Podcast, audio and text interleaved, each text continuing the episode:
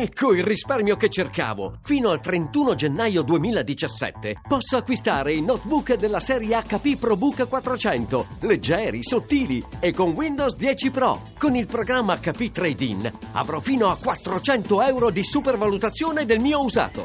hp.com slash it slash trade-in PC. Radio 1 News Economy.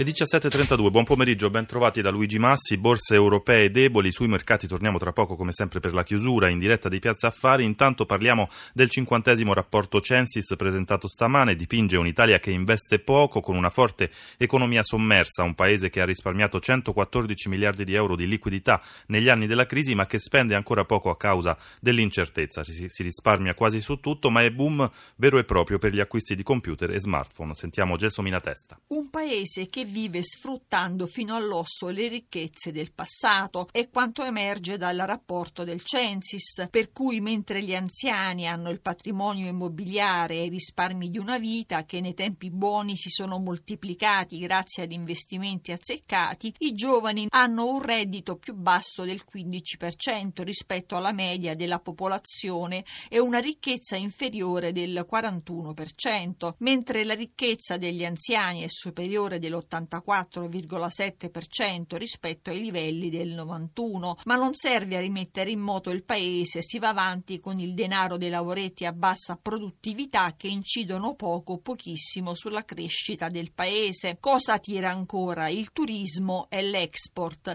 In primo luogo continuano ad andare benissimo le aziende che si sono ritagliate una fetta di mercato, piccola o grande, con le vendite all'estero. L'Italia resta al decimo posto nella classifica mondiale degli esportatori con una quota di mercato del 2,8%.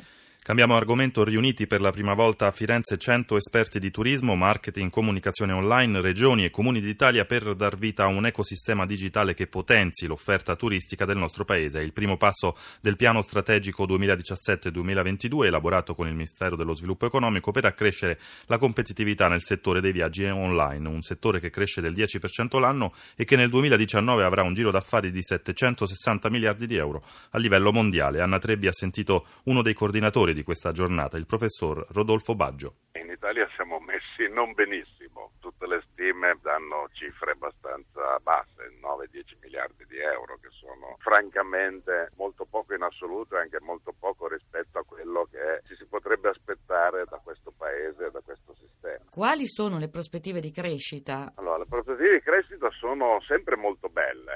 Il problema è mettere delle basi solide. Che cosa manca? Manca una visione moderna che capisca bene quali sono i meccanismi che funzionano nel mondo digitale, che non sono meccanismi di competizione esasperata, sono meccanismi di collaborazione di base sulle quali puoi costruire oggetti che possono anche essere competitivi. Servono investimenti particolari? Sì, ma secondo me l'investimento più grosso è di tipo culturale, non monetario. E bisognerà fare in fretta, suppongo. E bisogna fare molto in fretta abbiamo ancora tempo per metterci d'accordo, però a questo punto bisogna smettere quella che io chiamo la sindrome del mio portale più bello del tuo e, e mettersi a lavorare insieme. L'obiettivo del 2017? L'obiettivo del 2017 è riuscire finalmente a definire una piattaforma comune di base, i protocolli standardizzati funzionali per il mondo del turismo italiano. Che cosa potremmo ottenere per il nostro turismo? Quanto potremmo farlo incrementare? È difficile dar numeri, però sicuramente dovremmo cominciare a provare a crescere a doppia cifra, non più quei 2, 3, 4% risicati che poi non si sa neanche quanto reali siano.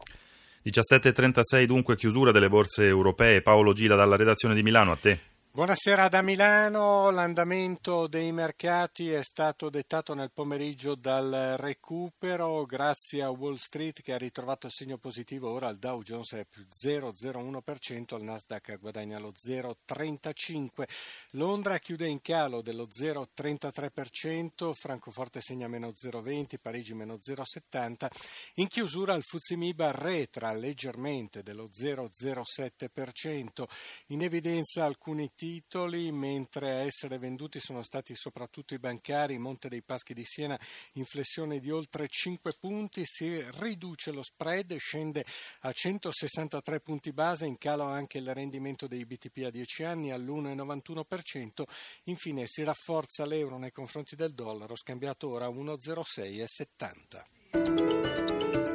News Economy torna lunedì alle 11.32, ma non perdete domani alle 10.35 l'appuntamento con il nostro settimanale News Economy Magazine, regia Alessandro Pazienza, da Luigi Massi. Buon proseguimento d'ascolto su RAI Radio 1. Radio 1 News Economy.